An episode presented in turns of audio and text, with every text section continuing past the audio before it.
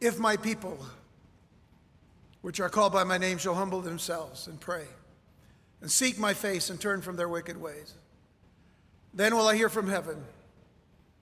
I will forgive their sin and heal their land. God's words to Solomon in 2 Chronicles 7, verse 14. There was one other passage that uh, uh, would be the foundation, if you will, for this time that we'd like to devote to the Lord today. And it, uh, it comes from the book of Joel. And um, let me find it here. And it's in chapter 2 of Joel.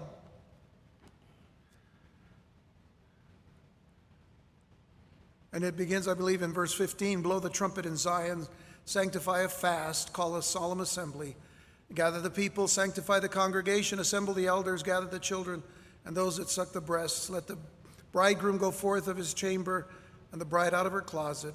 Let the priests, the ministers of the Lord, weep between the porch and the altar, and let them say, Spare thy people, O Lord, and give not thine inheritance to reproach, that the heathen should rule over them. Wherefore should they say among the people, Where is their God? Then will the Lord be jealous for his land and pity his people. Yea, the Lord will answer and say unto his people, Behold, I will send you corn and wine and oil, and you shall be satisfied therewith, and I will no more make you a reproach among the heathen. Many a prophet and servant of the Lord in the times of the children of Israel prayed for their people. Not, Lord, bless them or forgive them or judge them. They would always say, Lord, forgive us because we have sinned against you.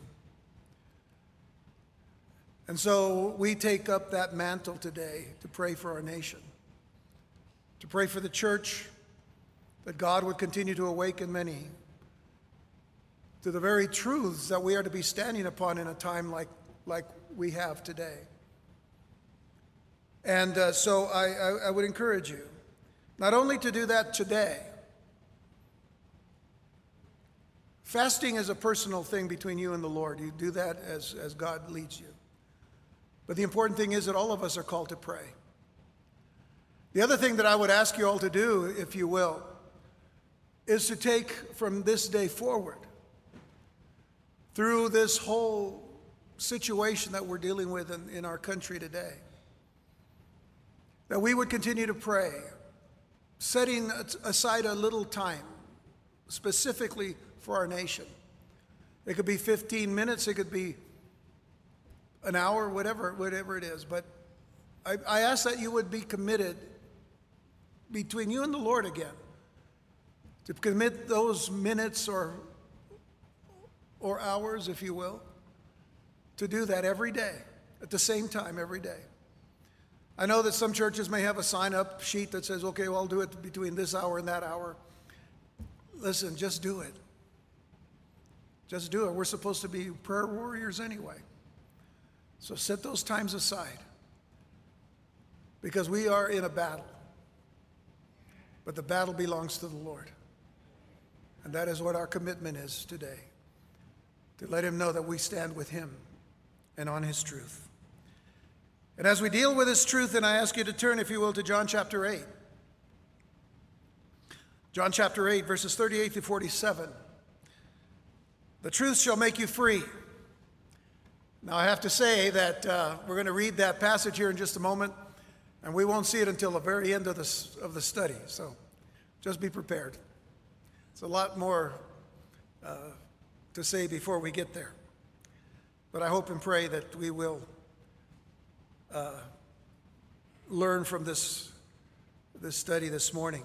By the way, before we, before we begin, I, I, I do want to ask you all to please keep uh, Mary Ortega, who is Pastor Bob Ortega's wife, uh, in prayer. Um, pastor Bob, of course, is the pastor of Calvary Chapel of Las Cruces. And uh, his wife, uh, he took her uh, to emergency on, I believe it was on Friday night. she had emergency surgery, Uh, he did call me yesterday to let me know that she did. Uh, she came out of the surgery well, but just continue, if you will, to, to please pray for her. She's doing fine. Uh, you know, with all of the restrictions that has, hospitals have now, he wasn't able to see her until yesterday afternoon. But, uh, but praise the Lord that uh, he, he was able to uh, get in to see and to be with her. So please keep Mary, his wife, in, in your prayers this week. The truth shall make you free.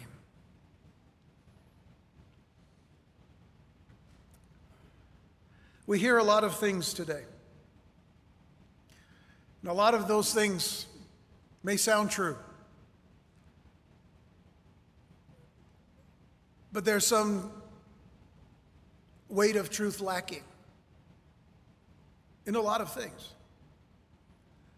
Whether it be what we hear on, on, on, uh, on the media as far as what's going on with the coronavirus, or, or what we hear about reports uh, uh, politically in Washington, or what we see in, in, the, in the streets of our cities today with all of these riotings and uh, anarchy going on.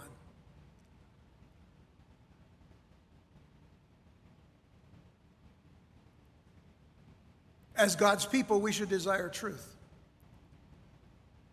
But there's very few places where we actually find it. Listen to the words of Jesus as he was speaking to the religious leaders of Israel. Because at this time, Jesus now, and especially in chapter 7 and 8 of the Gospel of John, he's beginning to reveal himself more and more as the Son of God to everyone. We know that in the Gospel of John, Jesus has specifically given seven I ams. I am the light of the world. I am the good shepherd. I am the vine. I am the door of the sheep. And so he says here in verse 38 to them, I speak that which I have seen with my Father. And ye do that which you have seen with your father. Now, what Jesus is pointing out is they don't really have the same father, do they? They answered and said unto him, Abraham is our father. And I would have to say they probably said it with that kind of tone. Abraham is our father. And Jesus said unto them, If you were Abraham's children, you would do the works of Abraham. But now you seek to kill me, a man that hath told you the truth, which I have heard of God. This did not Abraham. Ye do the deeds of your father. Okay, so now Abraham's not their father. But he's still talking about a different father. And then said they to him, We be not born of fornication. Now, that was a real slap in the face to Jesus, or they, at least they thought it was, because they had some understanding of his history, of his family lineage. They still considered that he was born out of wedlock, which of course he wasn't. They said, We be not born of fornication. We have one Father, even God. So now they're saying, Hey, our Father is your Father. Or so you say. And Jesus said unto them, If God were your Father, you would love me. For I proceeded forth and came from God. Neither came I of myself, but he sent me. Why do you not understand my speech? Uh, now, take hold of that. Why do you not understand my speech? Even because you cannot hear my word. I'll explain this later. But now he says, okay, let me tell you who your father is. Ye are of your father the devil, and the lusts of your father ye will do. He was a murderer from the beginning and abode not in the truth, because there is no truth in him. Notice, there is no truth in him. When he speaketh a lie, he speaketh of his own, for he is a liar and the father of it. And because I tell you the truth, you believe me not. Which of you convinceth me of sin? In other words, which of you convicts me of sin? And if I say the truth, why do you not believe me? He that is of God heareth God's words. Ye therefore hear them not because you are not of God. Since the beginning of the coronavirus pandemic lockdown, I have struggled to make sense of the numbers being reported by medical and health sources. Many of them considered official gatherers of all COVID 19 statistics, depending on which ones the news media or the news media are quoting. We hear from the CDC, the Center for Disease Control. We hear from WHO, the World Health Organization. There are some who consider the Johns Hopkins Medical Center to be uh, a faithful gatherer of, of, of the facts. And then, of course, there's the Presidential Coronavirus Task Force that was meeting almost daily for quite a few weeks. And out of that task force, there was Dr. Fauci, Dr. Birx, and Dr. Fauci. Now, you might say, well, look, why do you mention his name twice? Well, I, I say that in respect of all the fans of the Three Stooges, who, when playing doctors one time in, in, in one of their shorts, uh, when playing doctors, they were being paged as Dr. Howard, Dr. Fine, Dr. Howard. Now, there were actually two Dr. Howards because there was Moe Howard and Curly Howard. They were brothers, and Dr. Fine was Larry Fine. So Dr. Fine, Dr. Howard, Dr. Fine, Dr. Howard. And uh, so, you know, when I talk about Dr. Fauci, Dr. Birx, Dr. Fauci, there's only one Dr. Fauci, except that sometimes he gives us a different person of himself, you know. For example, you know, back in, I believe it was in March, he said, Folks, you don't need to wear masks. You, should, you shouldn't have to be wearing masks. You don't need to be wearing masks. And a month later, he says, Y'all better be wearing masks. So there's that kind of science that I'm concerned about. Because we keep being told you need to follow the science. So, where is the science in all of that? Seriously, my concern is that, that this is not a comedy of errors, but a well devised plan to keep the citizens of the United States of America under a blanket of cautious fear with seemingly no end in sight. And this has caused me to dig even more deeply into God's Word for the truth. For the truth that can set His people free from such fear. His people that shouldn't be under fear. Yes, are we supposed to be wise? Yes, of course. Can we be cautious? Of course we should be. But let's face this reality and let's face this truth that believers in Jesus Christ have the promise of rest with God. We have the promise of rest with God. Hebrews chapter 4, verses 9 through 16. Here, Paul tells us, There remaineth therefore a rest to the people of God. He has been speaking of the children of Israel going through the wilderness, a 40 year experience that should have only taken them 11 days.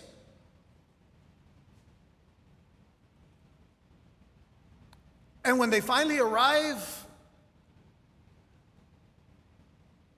at the entrance to the promised land, a whole generation of people did not enter in because of their unbelief.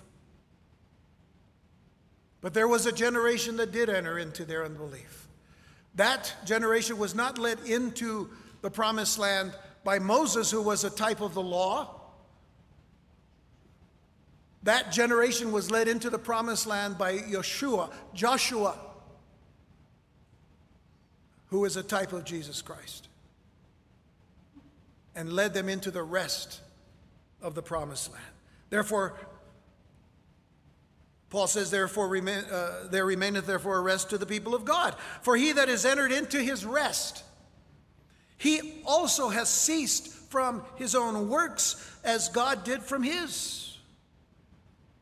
Let us labor, therefore, to enter into that rest. And he's speaking out to the church. Let us, therefore, labor to enter into that rest, lest any man fall after the same example of unbelief. For the word of God is quick, which means the word of God is living, it is alive. For the word of God is quick and powerful and sharper than any two edged sword, piercing even to the dividing asunder of soul and spirit, and of the joints and marrow, and is a discerner of the thoughts and intents of the heart. Neither is there any creature that is not manifest in his sight, but all things are naked and open unto the eyes of him with whom we have to do. But then he says, Seeing then that we have a great high priest, that's Jesus, seeing that we have a great high priest that is passed into the heavens, Jesus the Son of God, let us hold fast our profession. For we have not a high priest which cannot be touched with the feeling of our infirmities but was in all points tempted like as we are, yet without sin. And folks, don't forget, he did that for you and for me. And so he says, Let us therefore come boldly. The word boldly there means to come with great confidence. With great confidence unto the throne of grace. Our confidence, our boldness is because of Jesus Christ. Let us therefore come boldly unto the throne of grace that we may obtain mercy and find grace, undeserved favor to help in time of need. I say we have a time of need. Therefore, we need to come confidently to the throne of God's grace that we may obtain mercy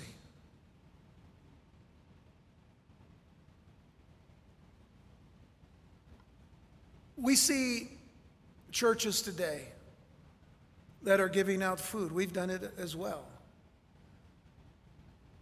Giving out food, lines of cars, when they hear that there's food available, they line up.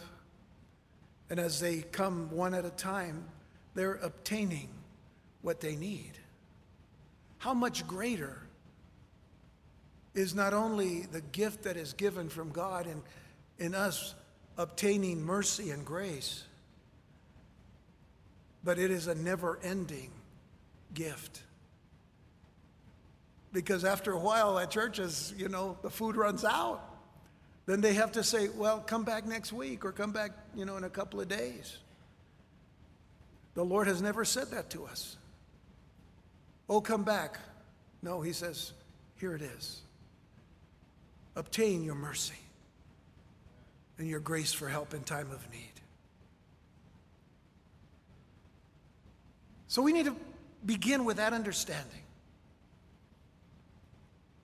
Now, having been an educator in the public school system many years ago, I observed a trend that, that was bound to happen since the seeds of deception were planted years previously. If you know any of the history of, of American public education, and I'll mention John Dewey again in a moment. But uh, here was a man that uh, uh, established what we see happening now many, many, many years ago. But what it led to was this the dumbing down. The dumbing down of children in America's public schools with the intent of dumbing down our nation as a whole. Some of you may have read uh, books like uh, Bloom's book on, on the educational system of the time. It was written in 1987. And I always forget the name of it, and I should have written it down. And I did. I wrote it down someplace else, but I forgot to bring it with me. but it has to do with the dumbing down of our, of, of our uh, educational system and many other books. But one of the key building blocks aimed at this goal was the removal of prayer from the public schools by order of the Supreme Court back in the early 60s under pressure of people like the communistic atheist Madalyn Murray O'Hair, who at the time was just Madalyn Murray. But their main goal was really to remove God completely out of the schools. And it's still their goal today. And as I said, the underlying philosophy of the father of Amer- American education, John Dewey, would consider him uh, would consider the science, uh, and this was his goal. The science would eventually abolish any thought of a supernatural God. Now, I mention him because if you do any history of, of John Dewey, you begin to realize that uh, he was a quote unquote religious man, even considered himself a Christian. And yet, he pushed something called secular theology when it applied to, this, uh, to the public education of, of America. That there was a secular theology. Do you know what the secular theology equals to? Atheism. He was a humanist. He was a part of the group that uh, uh came up with a humanist manifesto back in the 30s. That is in the 20th century, by the way. Some of us remember the 20th century. But that was his goal and that was his desire. Why am I bringing all of this up? As I mentioned, I, wanted to spend a considerable amount of time mentioning to you the search that I was undertaking through history and literature, but suffice it to say that really Solomon has said it best for us. What I'm providing here is really the foundation for what we're talking about today that the truth that God gives us is what sets us free. But what we need to understand here is that Solomon has said it best for us in Ecclesiastes chapter 1, verses 9 through 11, when he said, The thing that has been, it is that which shall be. And that which is done is that which shall be done, and there is no new thing under the sun. What is happening today has happened already. Is there anything whereof it may be said, See, this is new. It has been already of old time, which was before us. There is no remembrance of former things, neither shall there be any remembrance of things that are to come with those that shall come after. What has happened, or what is happening today, has already happened. And I speak of the underlying problem the deception, the lies.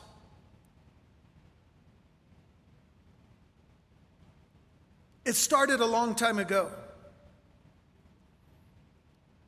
Everything we see happening today. By the way, here's what we need to, cons- to keep in our, in, in our minds and in our hearts today it's that truth matters. Truth matters. I mean, four, you know, uh, two plus two equals four. Last time I checked, it hasn't changed. Except there was a time back in, again, the 20th century that new math was starting to be uh, uh, pushed in the schools that said, well, you know, 2 plus 2 doesn't always equal 4. It could equal 5, maybe. Okay, like, okay. No, 2 plus 2 always equals 4. That's truth. This is deception. There's deceiving, there's lying going on. You know what's being called today? Fake news. And there's a lot of that. But what's even more troubling to me is the dismantling of the truth that is taking place in our society today. It is not a new concept and it is affecting the church of Jesus Christ. It's not a new concept. I want to take you back to Genesis chapter 3, verses 1 through 5. I'll do this very quickly because I only do this like every other week. Take you back to this passage. Genesis 3, verses 1 through 5. Now the serpent was more subtle than any beast of the field which the Lord God had made. We know who the serpent is. It's made clear to us in the book of Revelation, where it says the serpent, which is Satan, the devil. Or at least it was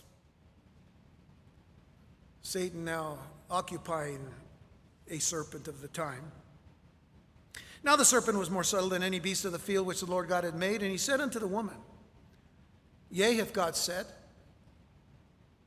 Remember what, what that means? Did God really say that? Putting doubt into this woman's mind. Yea, hath God said, You shall not eat of every tree of the garden. And the woman said unto the serpent, oh, We may eat of the fruit of the trees of the garden, but of the fruit of the tree which is in the midst of the garden, God has said, You shall not eat of it, neither shall you touch it, lest you die. Now, she wasn't very accurate in what she said, but we're not going to deal with that today. But nonetheless, this is what she responds to the serpent with.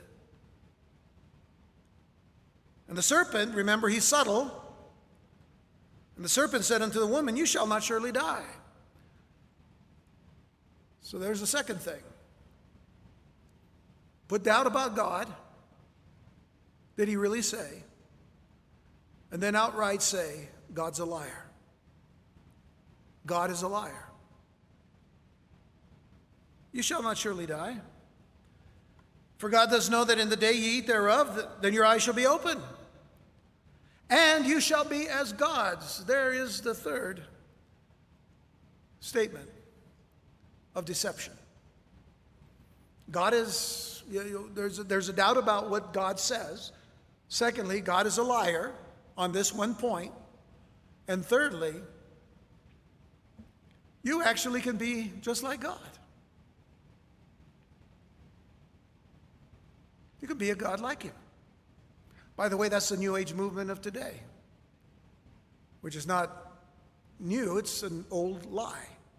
And here it is, the beginning of it. Now, Eve was deceived. Theologically speaking, Eve herself was deceived. Adam, in effect, was not deceived. Adam rebelled against God. 1 Timothy 2, verses 13 and 14 says, For Adam was first formed, then Eve, and Adam was not deceived. So that makes that clear. But the woman being deceived was in the transgression. But who does God place the responsibility of that upon? He, he puts it upon Adam. Because Adam was the one that was told in Genesis chapter 2.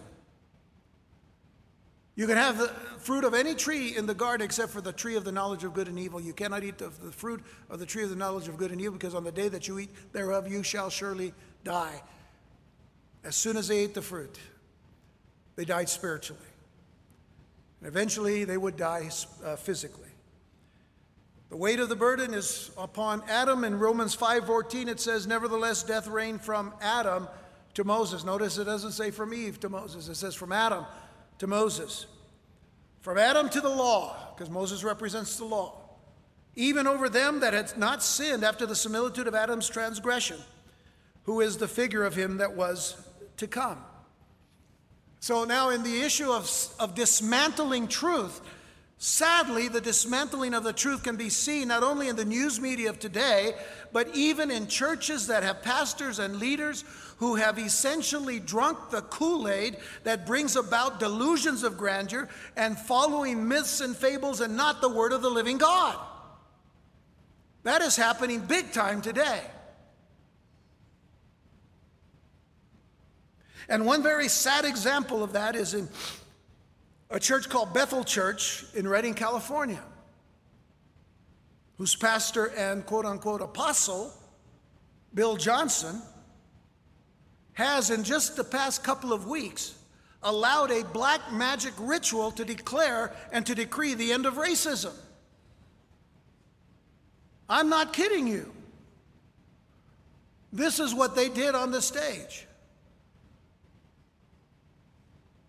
of their church. And they did it in the name of Jesus. Let me explain briefly. They had a prophetess who was standing there with a staff about this tall. It looked eerily familiar to the staff of Gandalf in the Lord of the Rings saga. You all know who Gandalf is?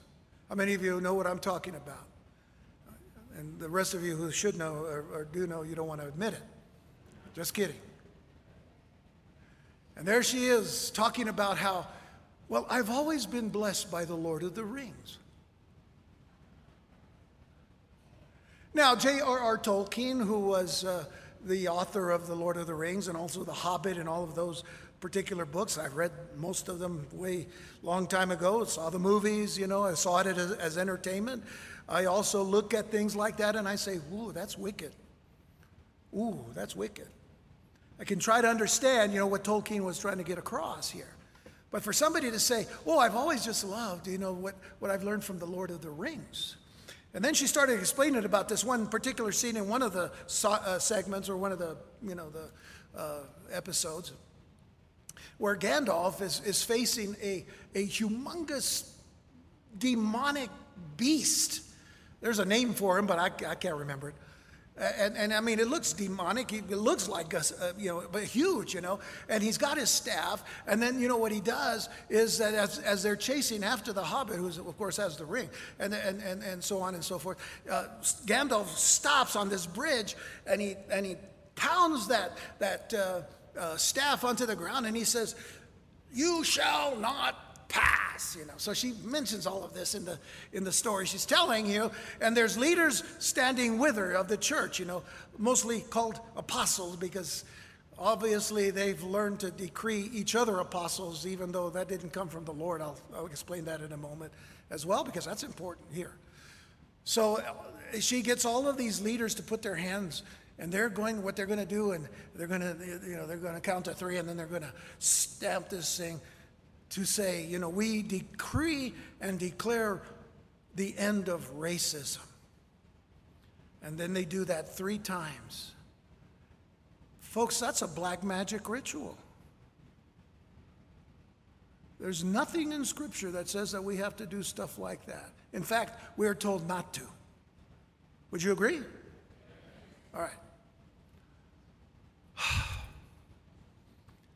Last time I checked, there's still racism. There's still that problem. It didn't go away. I guess the staff wasn't good enough. Or maybe the apostles weren't discerning. Or maybe they weren't even apostles. It's sad. It's painful. Because there were people out in the audience you know, rejoicing with him. Oh, yeah, praise the Lord, it's over, it's ended. Really? Wow. Let me tell you how clear the Apostle Paul, a true apostle, made an apostle by Jesus Christ himself, by the way, how clear he was about stuff like this.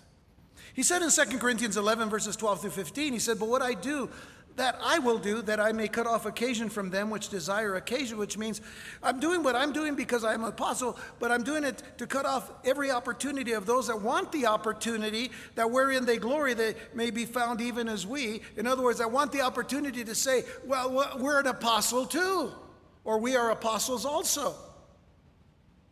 And then he says, for such are false apostles deceitful workers, transforming themselves into the apostles of Christ. And no marvel, for Satan himself is transformed into an angel of light. And therefore, it is no great thing if his ministers also be transformed as the ministers of righteousness, whose end shall be according to their works. Do you know what that means? Their ends will be according to what they do before the congregations that they say are being led by them to God. Do you understand how painful that is now? To see that kind of stuff happening today in something that is called a church? By people who have taken this authority that was given to them by God They were decreed, by the way, by C. Peter Wagner to be apostles. He, de- he declared them apostles. Who is he? He's a heretic. even though he teaches in a Christian and has taught in a Christian seminary. What is happening to the church? We have set this aside, or they, they have set this aside, the Word of God, to play games with God. The world itself has been turned upside down in, in, in, its way of thinking, even to the extent that more people are loving evil and hating that which is good. But haven't the scriptures been clear about this as well? Isaiah chapter 5, beginning at verse 18. Listen, there's a verse here, of course, you all are familiar with. It's verse 20, but let's read verse 18 first. It says, Woe unto them that draw iniquity with cords of vanity, and sin, as it were, with a cart rope. I'll explain that in a second that say, Let him make speed and hasten his work that we may see it, and let the counsel of the Holy One of Israel draw nigh and come that we may know it. Then he says, Woe unto them that call evil good and good evil, that put darkness for light and light for darkness. That happened on that stage at Bethel Church.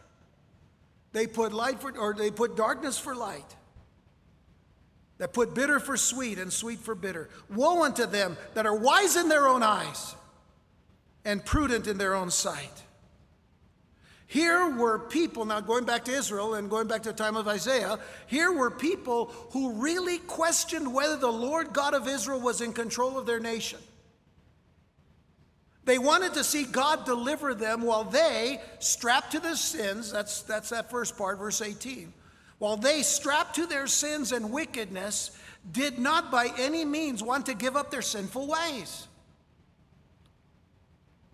I mean, are some professing believers doing that today?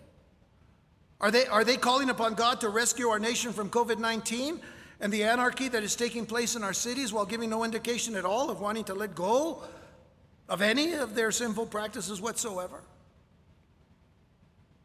I mean, again, let's deal with these issues with truth. What is the truth to combat what was happening there with Isaiah? Calling evil good and good evil. Well, read Romans chapter 12, verses 9 through 18. This is the truth. Paul said, Let love be without dissimulation. In other words, let love be without hypocrisy. Abhor that which is evil. Don't call evil good and good evil. Abhor, which means hate that which is evil. Cleave to that which is good. Be kindly affectioned one to another with brotherly love. In honor, preferring one another. Not slothful in business, fervent in spirit, serving the Lord, rejoicing in hope, patient in tribulation, continuing instant in prayer distributing to the necessity of saints, giving to hospitality. Bless them which persecute you. Bless and curse not. Rejoice with them that do rejoice, and weep with them that weep. Be of the same mind one toward another. Mind not high things, which means don't consider yourself better than others, but condescend to men of low, low estate. Be not wise in your own conceits. Recompense to no man evil for evil. Provide things honest in the sight of all men. If it be possible, as much as lieth in you, live peaceably with all men. That's the truth. Not turning to calling good evil and evil good.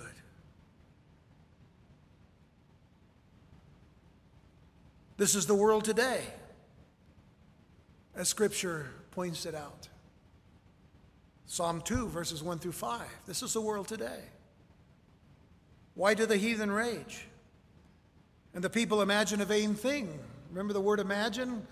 A couple of weeks ago, dealing with the song of John Lennon. Imagine.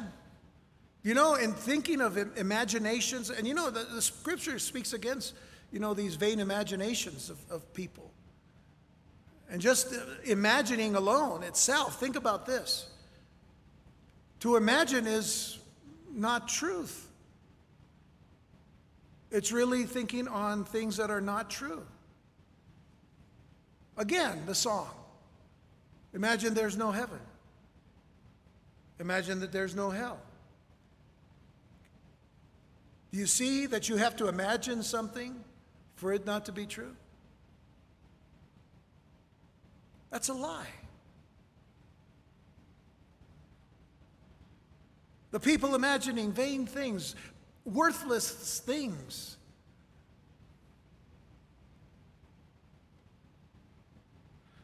The kings of the earth set themselves, and the rulers take counsel together against the Lord and against his anointed, his, his Messiah, saying, Let us break their bands asunder and cast away their cords from us. We don't want anything to do with God. We don't want anything to do with Jesus. Look how churches are being attacked today.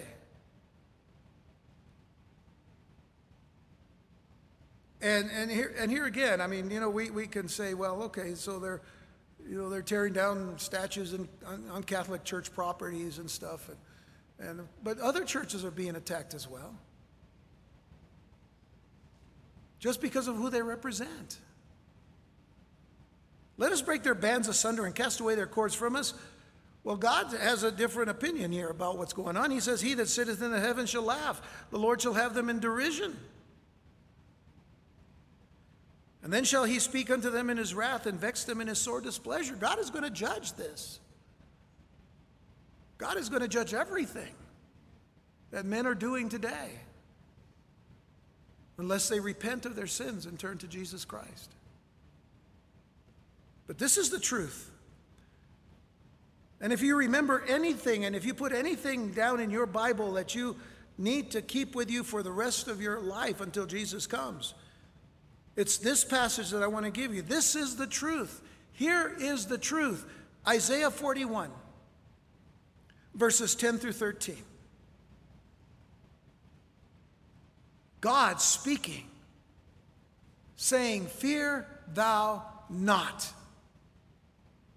for I am with thee. You believe that? That's God speaking to us in His Word. And what does he tell us? Don't fear, I'm here. That'll be poetic for a second. Fear thou not, I am with thee. Be not dismayed, for I am thy God. I will strengthen thee. Yea, I will help thee. By the way, there's five I wills here in this passage. Well, just thought I'd throw that out here in just a moment. We'll see the contrast. For I am thy God, I will strengthen thee, yea, I will help thee, yea, I will uphold thee with the right hand of my righteousness. Behold, all they that were incensed against thee shall be ashamed and confounded. They shall be as nothing, that, and they that strive with thee shall perish. Thou shalt seek them and shalt thou and shall not find them, even them that contended with thee, that they war against thee shall be as nothing and as a thing of naught. For I, the Lord thy God, will hold thy right hand, saying unto thee, Fear not, I will help thee. Those are the five I wills of our God. But what did the one who lied from the very beginning say with his five I wills? You remember? Just go back to chapter 14 of Isaiah, just as a point of remembering. How art thou fallen from heaven, O Lucifer, son of the morning? Verse 12. How art thou cut down to the ground, which didst weaken the nations? For thou hast said in thine heart, I will ascend into heaven. I will exalt my throne above the stars of God. I will sit also upon the mount of the congregation in the sides of the north. I will ascend above the heights of the clouds. I will be like the Most High. Yet thou shalt be brought down to hell, to the sides of the pit. The five I wills of Satan, the five I wills of, of, of Lucifer. What's the difference? His five I wills were all about him.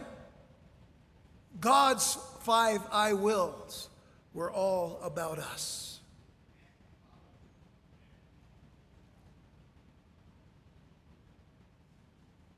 Fear thou not for I am with thee. Fear thou not, for I am your God. Okay, so this brings us finally to our text. As I said before in chapter 7 and 8 of John's Gospel, Jesus had been with more frequency declaring himself as God's Son, and in doing so was infuriating the scribes and the Pharisees. He was infuriating the religious leaders of Israel. And the closer in time that Jesus got to the cross, the more he revealed himself.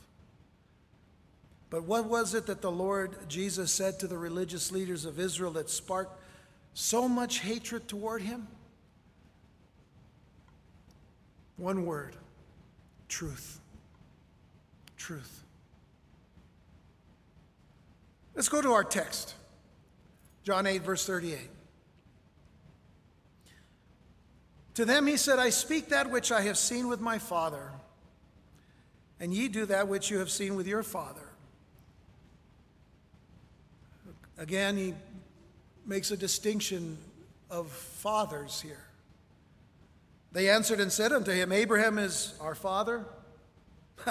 And Jesus said unto them, Well, if, he, if you were Abraham's children, which is, he's saying in that statement, you're not really Abraham's children. But if you were Abraham's children, you would do the works of Abraham. What were the works of Abraham? It's very simple because what Jesus was teaching in the Gospel of John also is what he mentions about us and our work. What is our work? It is to believe in the Lord and Savior Jesus Christ. It is to believe in the God of creation. It is to believe in the God above all gods. Abraham believed God and it was accounted unto him for righteousness. That was his work. He believed God. And he's saying to them, to his, you know, he's saying to his, his Jewish brethren, Abraham's not your father because if you, if you were his children, you would believe. You would do the works of Abraham. But now you seek to kill me, a man that has told you the truth. Notice, I've told you the truth which I have heard of God. This did not Abraham. Abraham didn't do that. He believed God. You do the deeds of your father, not Abraham. Who's your father? Who's your daddy? And then said they to him, We be not born of fornication. We have one father, even God. Oh, I see. Jesus said unto them, If God were your father, you would love me. Stop and think. What was it that was said in the law? What was the question given to Jesus?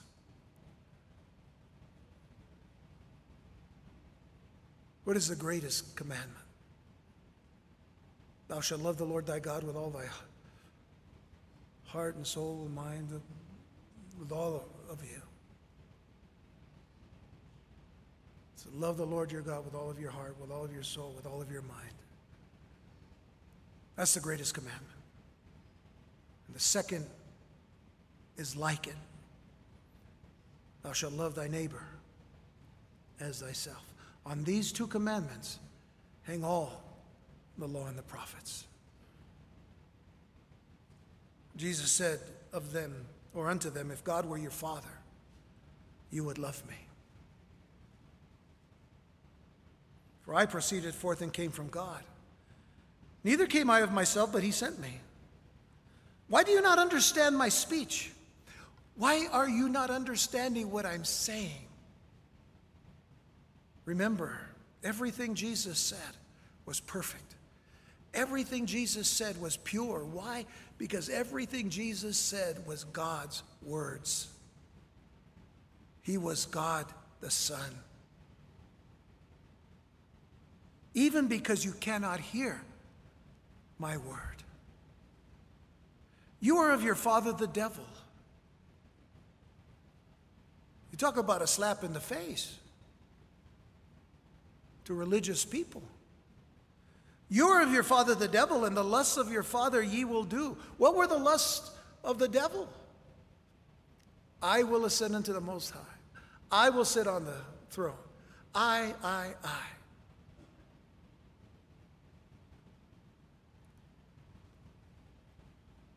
He was a murderer from the beginning. And don't, don't lose sight of what he's saying here.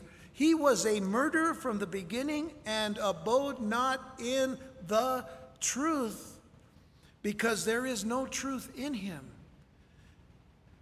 He was a murderer with lies.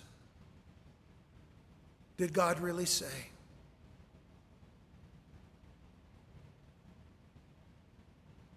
You're not going to die. You will be just like him. When he speaketh a lie, he speaketh of his own, for he is a liar and the father of it. And because I tell you the truth, you believe me not. Which of you convinces me of sin? And if I say the truth, why do you not believe me? He that is of God heareth God's words. You therefore hear them not because you are not of God. Folks, Satan and men murder, and they certainly can, can murder with lies.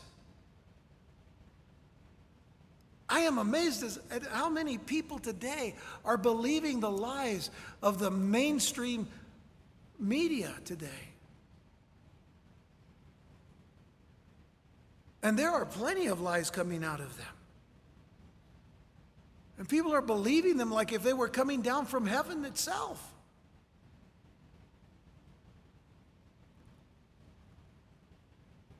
Satan is a murderer in, in, in three senses, you know.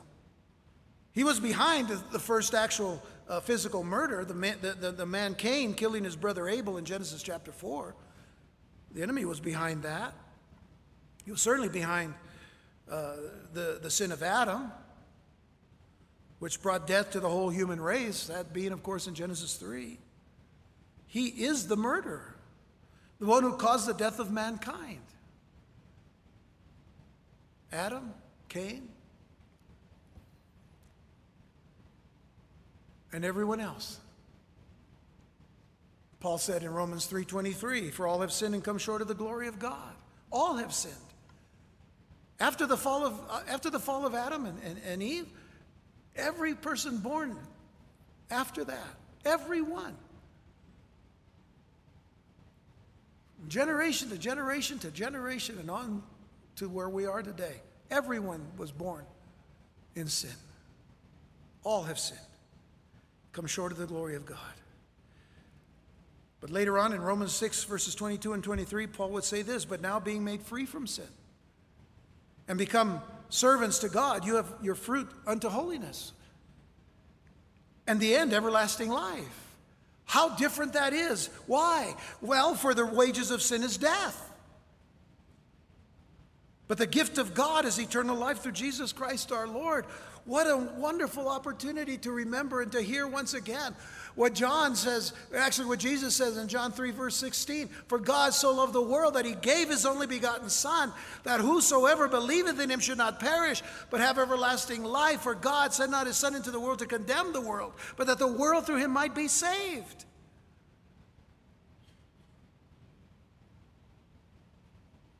The gift of God is eternal life through Jesus Christ our Lord, who died, who came here, took upon himself flesh, never once sinned, and gave his life in our place on the cross, that whosoever believeth in him should never perish but have everlasting life.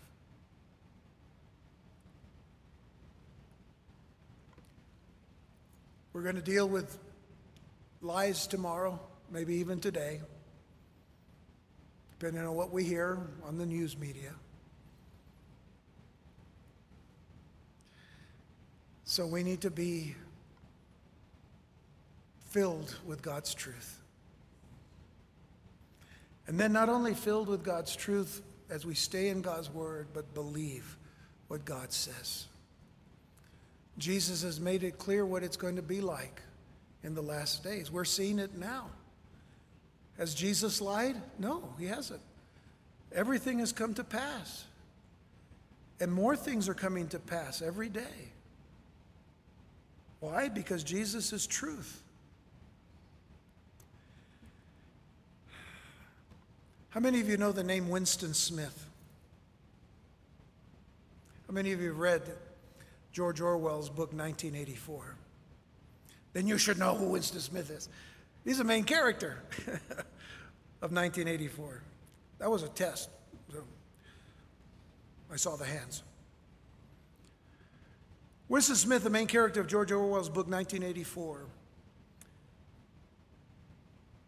worked in the novel, which, by the way, this is interesting, but sometimes I think, you know, have you ever seen a novel actually be, uh, have you ever seen a, a, a work of fiction become a work of nonfiction?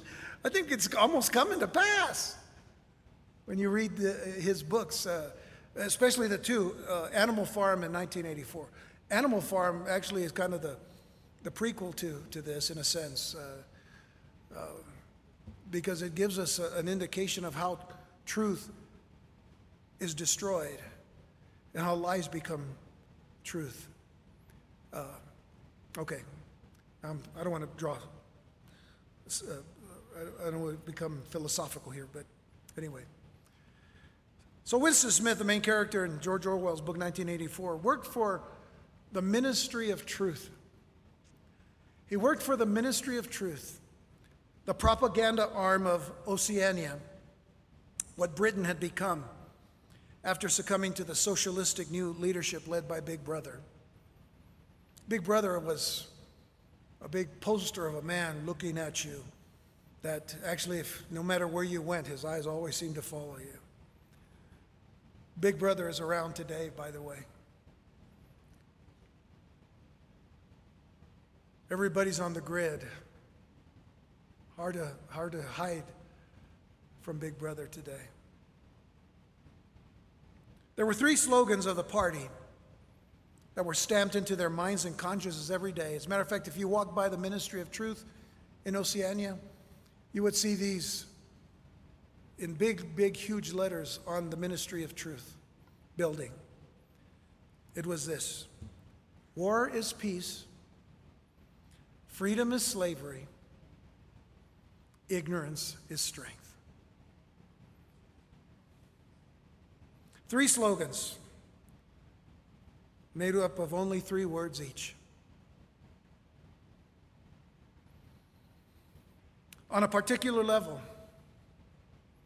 it concerns me that certain powers that be, deep state, deeper state, deepest state. It concerns me that certain powers that be have nearly brought us to a similar global conditioning. Just bear with me. Wash your hands. Wear a mask. Stay at home. And there are others. Now, I say this with all due respect to those of you who have to wear masks, and we're not telling you not to. But I just want you to understand these things are a lot deeper than just what we're hearing on the news.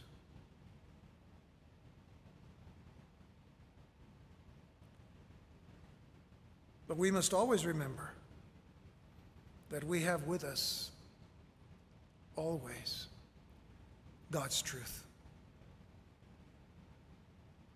No matter what the world says, and no matter what the world wants us to believe, we always, we always have God's truth because we have the person of Jesus Christ, who said in John 14, verse 6, I am the way, the truth, and the life.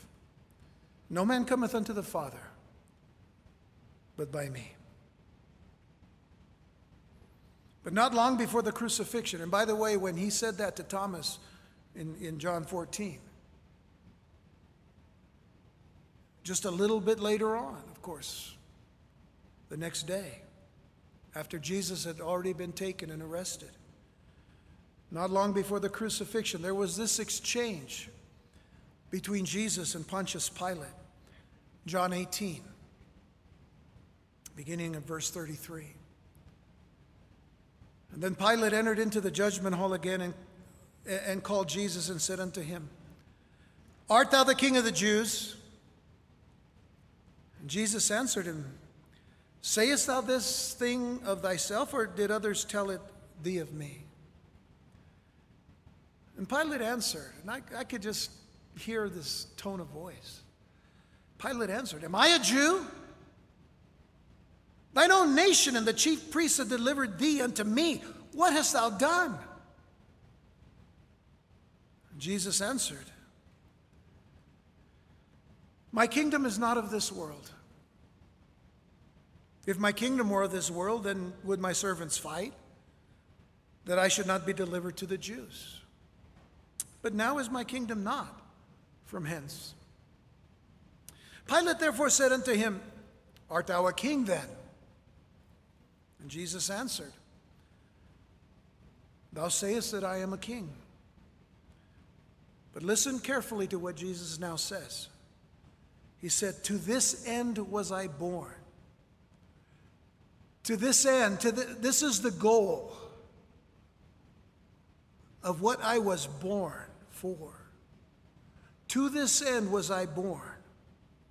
And for this cause came I into the world, that I should bear witness unto the truth. That I should bear witness unto the truth. Everyone that is of the truth heareth my voice. And Pilate said unto him, and again, in the tone that I can hear him say, What is truth? That's the world's way of seeing things. What is truth? That is the question of the great philosophies of men. What is truth?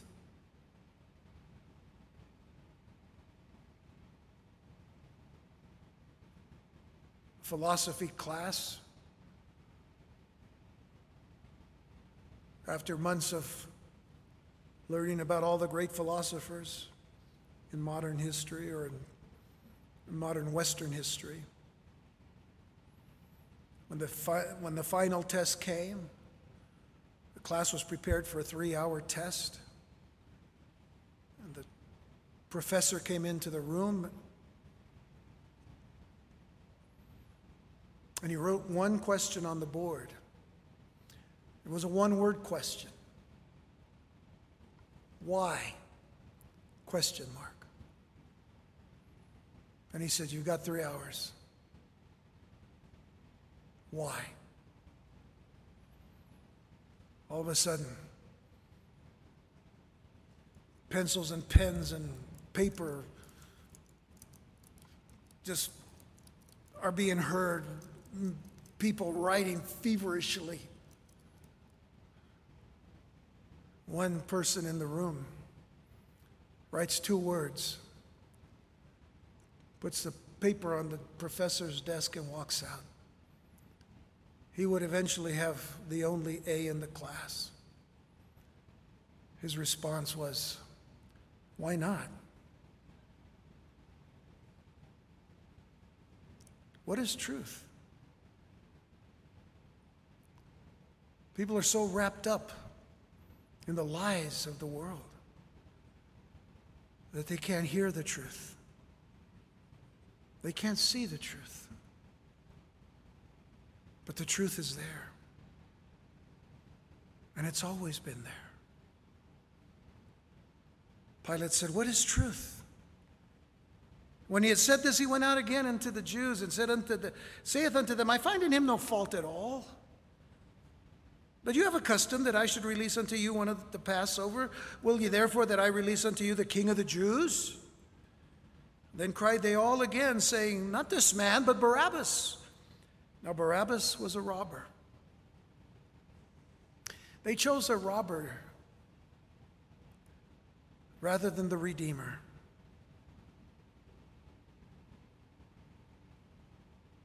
They chose not to listen to truth. People today are not listening to truth because they're choosing not to.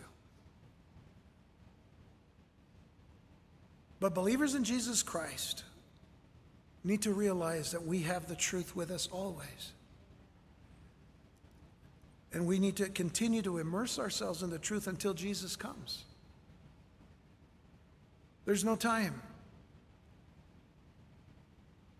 There's no time because Jesus can come at any moment. Now, I don't like Facebook. I know you all know that. But I saw something on Facebook that I wanted to share with you. I'll say it in my own words.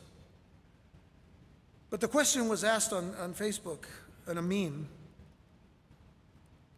I hardly ever use that word. I don't know what a meme is, but somebody knows, so I'll just say it. The meme said, Do you know what's scarier than COVID 19? It's a question. Do you know what's scarier than COVID 19? And underneath that question was the answer. It was a statement of Jesus Depart from me. I never knew you. Do you know what's scarier than COVID 19? It would be the words of Jesus in judgment, saying, Depart from me, for I never knew you.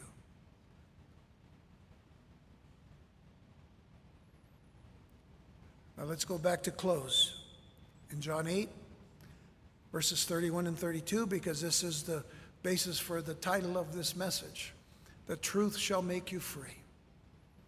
In John 8 31, it says, Then said Jesus to those Jews which believed on him, If ye continue in my word, now notice that. Don't, don't let that skip over real quickly. If ye continue in my word, then are ye my disciples indeed, and ye shall know the truth, and the truth shall make you free. There are a lot of people in bondage to the lies of the enemy today. Let us not be those in bondage. Let us be set free by the truth of Jesus Christ. And so, what he has just said, that is the truth. Amen?